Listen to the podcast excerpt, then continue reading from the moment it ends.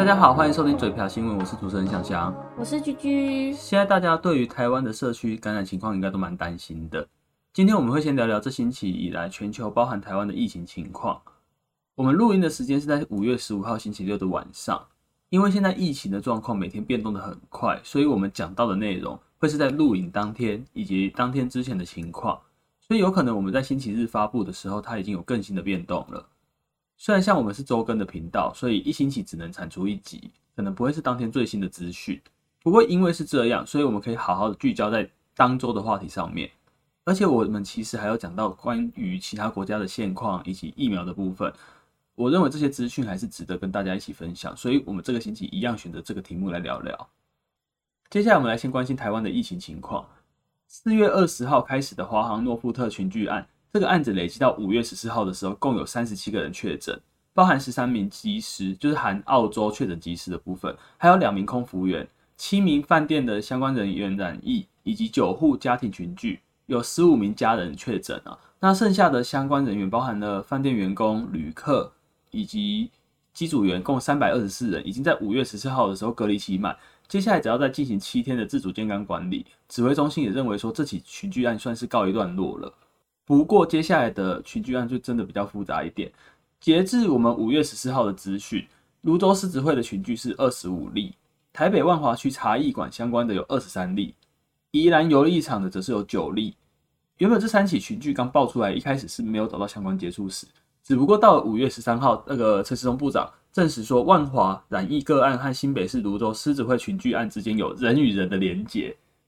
它可能是同一个群聚案。万华茶艺馆的个案也曾经到宜兰游艺场的分店活动。再来就是芦洲与宜兰群聚案病毒基因定序的结果出炉，与华航诺富特的那个染疫个案完全一样，研判各群聚间可能有关，就是他们可能有相关的那个接触史，不过还没有办法找出其中的接触者。部长用人与人的连结来讲述他们的接触史，结果这句话直接爆红。当然这是因为跟茶艺馆它的特殊性质有关，不过我自己的看法是觉得说，现在的疫情还是蛮严峻的。对于这样子他勇敢说出自己接触史帮助疫调的人，我们还是要得予肯定。如果因为接触性质特殊而不敢讲出来，那会让疫调变得更困难，还是要给这些愿意把自己心中一五一十交代清楚的人一些鼓励跟肯定。好，那接下来的资讯是我们临时增加的。我们脚本是14号写的，就是一般我们来说是会是前几天写好，然后15号就是15号录音，就礼拜六晚上录音。所以原本想说情况差不多的话，我们会直接录制。不过因为今天就是星期六的部分，它的状况已经不太一样了，所以我们决定将这些资讯加进来，让大家知道一下。在15号早上10点，行政院及那个指挥中心开设临时记者会，宣布当天也就是今天新增180例的本土案例，最多的是台北89人。再来分别是新北75人、彰化6人、桃园及宜兰分别各4人，台中跟那个基隆的部分各1人。这也是疫情发展以来台湾当日确诊人数最多的一次。接着指挥中心宣布台北及新北地区进入第3级警戒，时间是5月15号到5月28号。那接下来就是第3级警戒的指引，有以下几点，我们把它念出来让大家参考一下。那资讯的部分我们也会就是留在资讯栏让大家知道。那这内容包含了外出需要全程戴口罩，避免不必要的移动、活动以及集会，停止室内5人、室外10人以上的家庭社交聚会。当然同住者他就不算。自我健康监测，然后有症状的时候需要就医。营业场所及洽公机关要落实人流管制，戴口罩，保持社交距离。职场及工作场所需遵守企业持续营运指引的防疫规定，落实个人及工作场所的卫生管理，启动企业持续营运的因应措施，比如说远距离办公、弹性时间上班等等。餐饮场所也应该遵守10连制、社交距离及隔板等等的防疫措施，如果它无法落实的，采外带处理。婚丧礼的部分也要落实10连制，要有社交距离以及加强清洁消毒。第3级警戒区域需要关闭的场所分别有观展、观赛的场所，比如说展览、电影院、集会堂、体育馆、展演场所、活动中心、溜冰场、游泳池、游乐园等等。另外应该关闭的还有教育学习的场所，例如社区大学、乐龄学习中心、训练班、K 书中心、社会教育机构、图书馆，这些都是属于那个教育学习场所的部分。刚刚讲的是新北与台北第3级警戒的部分，接着我们会讲到的是全国性的防疫因应措施，包含我们要关闭全台的休闲娱乐场所，也就是8大行业以及按摩场所、撞球馆、健身中心、国民运动中心、游艺场所等等。8大行业有哪些啊？8大行业是指说歌舞歌厅、夜总会、俱乐部、酒家、酒吧、酒店、MTV、KTV、三温暖、理容店等等，就是关于这些，它是属于八大行业的部分。对，那再来就是要全面停止进香团与绕境的相关活动。公庙、教堂及其他类似场所需要落实10连制以及社交距离，并且要加强清洁消毒。接着还有全国中小学校园停止对外开放及全国社团停止交接活动。我们原本今天晚上要去国民运动中心打羽球，结果一开始早上看到暴增180例，我们的那个就是召集人他就说不行不行，赶快取消。然后取消之后过没多久就宣布运动中心直接关闭。对，也是因为这些指引的关系，那让全台的那个运动中心等等，他们就是全部关闭了。对，那为了找出潜在的感染者，所以在万华当地也设了4处公费筛检站开放筛检。这4个快筛站分别是在联合医院的中心院区、和平医院、西园医院及剥皮寮快筛站。15日的180例有很多都是在这些快筛站验出来的。那之后他可能还会再新增一些就是快筛站的部分。那这些讯息它可能会因为每日不同，就是疫情的不同，会随着这些东西来增加更多的快筛站。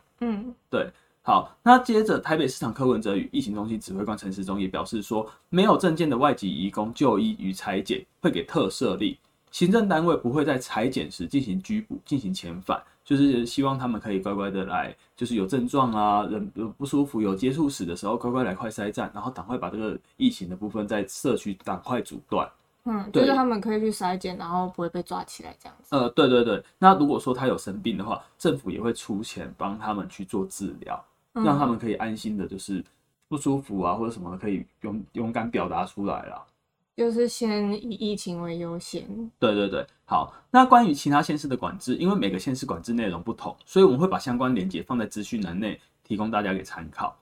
国内的疫情状况我们就大致聊到这边。那接下来我们来讲到那个国外疫情的部分，因为国外疫情现在还是处在一个很严峻的状况。我们来稍微看看，就是世界前3大确诊国的现况，就是他们的状况。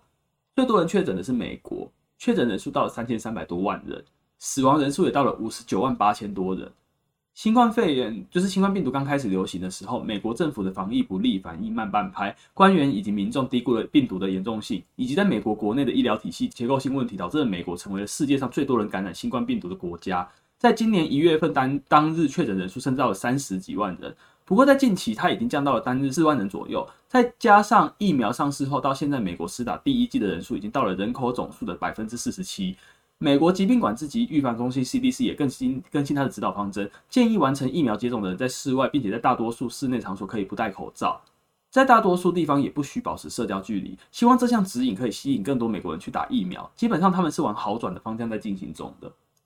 他们这样真的单日降很多欸。对，它等于说是已经接近了快是那个最高峰的1/10左右，可能就是超9分之1、1/8这样子。对，他们是在往好转的方向进行啊。因为疫苗的部分，如果说越多人接种，他们越可以达成群体的那个免疫目标。他们打疫苗速度蛮快的。对，就是可能大家也是被这一次的那个吓到了。对，第2名就是最近疫情大爆发的印度。印度目前的确诊人数来到了2400多万人，死亡人数为26万多人，在5月13号的当日确诊人数到了34万人。而且外界普遍认为这些数字是被低估的，因为印度它现在的医疗体系基本上已经是崩溃了，所以它的那个检测及它的医疗人口，就是医疗的效能已经非常的低落了。对。那其实，在一开始印度的确诊人数是没有到这么夸张的，在今年初，印度新冠疫情曾经好转，当日新增病例数有一度降至单日1万例以下，比2020年9月左右的一天9万人的高峰期确诊有稳定下降的趋势。不过为什么会突然疫情大反转，变成现在这么严重的情况呢？首先是今年初随着新增病例数下降，政府当局以及人民开始松懈，他们开始不戴口罩，而且也没有保持距离，官员以及宗教领袖开始出席一些大规模的云聚集的活动，也因为新增病例数下降，让接种疫苗的人数减少。而且第2波疫情是新型的变种病毒，传染率以及重症率都比第1波高出许多，公卫防疫措施原本因为确诊数下降而变得掉以轻心，突然遇到爆发，官方来不及反应，也没有适当的因应作为。再来就是印度的贫富差距以及医疗体系。根据印度快报分析，孟买现有病例当中有 90% 的人都是来自中高产阶级，剩余不到 10% 的贫民窟。那一般印象是越有钱的人能获得的医疗资源越高，为什么会有这种情况？印度的贫富差距非常夸张，前 1% 的富有人口占了全国一半的财富。当在第一波疫情发生的时候，有钱人设法躲在家里避开病毒，贫民窟则成为第一波疫情的重灾区。2020年中期进行的血清调查显示说，孟买贫民窟约有一半的人口已经具有新冠病毒的抗体，而这个城市的其他地区拥有抗体的人不到 20%， 也就是说有钱人是最没有病毒抗体的群体。印度历史学家圣库塔指出，印度有钱人与政治权力阶级推崇以私营公司为主的医疗保险，用钱打造顶级医疗。但是当压倒性的公共医疗危机袭来，专业医护人员与医疗基础设施不够用，私营公司为主的医疗服务也没办法招架。而且印度人均公卫医疗预算几乎是世界最低，印度一年仅投入 GDP 的 1.4% 在公立健保。公共卫生医疗基础的薄弱让一些有钱人及政府高官习惯飞往海外去治疗，这是因为新冠病毒让他们无法出国治疗，即使是印度当地最昂贵的医院也少了像氧气这样的基本医疗设备。在疫情之下人人平等，目前印度的疫情还没有看到尽头。接下来就是确诊人数排名第3的巴西，巴西的确诊人数到了1540万，死亡人数高达43万人，5月13号当日确诊人数在74000人左右。这次外界有很多声音及意见指出说，巴西总统波索纳洛是巴西疫情会越变严重的最大原因。在疫情爆发的时候，他把疫情的严重性淡化处理，说疫情它只是个小流感，他也不戴口罩就出席公开活动。就算在去年7月的时候波索纳洛确诊，他还是持续反对边境封锁，他认为说他们带来的经济冲击会比病毒本身更加严重，甚至在今年3月还要求民众停止抱怨。他病毒已经这么严重了，然后他还有一点轻视的感觉。对，这就是大家诟病的地方啦。那也因为说联邦政府抗疫不力，包含说不尊重健康和科学准则，延迟购买疫苗，也没有执行有效的政策落实监控疾病和加强筛检。再来，巴西也出现了变种病毒，这种变种病毒的传染力更强，而且也有发生让新冠痊愈患者再度染疫的情况。还有因为缺乏疫苗接种速度下降，这些种种原因导致居高不下的确诊案例将巴西的医疗体系推到崩溃的边缘。最近巴西国会成立疫情调查委员会，评估波索纳洛领导的政府面对卫生危机管理是否恰当，以及追究未能及时取得疫苗抑制疫情的责任。美国大药厂辉瑞拉美地区执行长也在5月13号告诉巴西国会，在去年8月到9月的期间，辉瑞曾多次向巴西卫生部提议要出售 COVID-19 的疫苗，但没有获得回应。虽然最后还是在今年3月采购疫苗了，不过这时间已经比当时的要讲的时间来晚很多了。整个调查结束后，巴西国会会研判说这些证据是否能够弹劾总统。至于巴西整体疫情的部分，还是有赖于疫苗的施打才能够将疫情趋缓。现在疫情还在持续发展中，所以只要说疫苗及抗体还没有普遍的时候，就都还不能掉以轻心。希望我们各位听众及身边的人，大家都能安然度过这次的危机。我觉得台湾人对疫情的警觉性还蛮高的，像今天本土确诊180例，台湾人就有点被吓到，之后西门町现在都没有人，就店家几乎都关门，然后也没有什么人去这样。这样子其实是好事啊，就大家都意识到说它的传播速度很快，那它的严重性有多高，对，那在它的那个就是后遗症的部分有多少，对啊，对，这个就是要当初 SARS 又让大家有就是现在这样的经验。那时候真的有被吓到，那爆发的时候我好像国小2-3年级，然后那时候只要全国有一个人中，就大家都人心惶惶。对，那当然现在我们是不能期待说就是可能一个人或是2个人中这样子而已，毕竟他现在180人，那他们扩散的速度应该是蛮快的。只是说大家配合政府，就是少出门啊，然后少接触人群，让那个病毒的部分能够在社区阻断，这样子是会比较就是不要说完全阻断啊，它是可以慢慢的就是缓下来的。对，那如果是能做到这样的话，我觉得台湾人应该是能平安度过这次的那个危机。对啊，对对对。好，那今天我们就聊到这里，我们下周见，拜拜。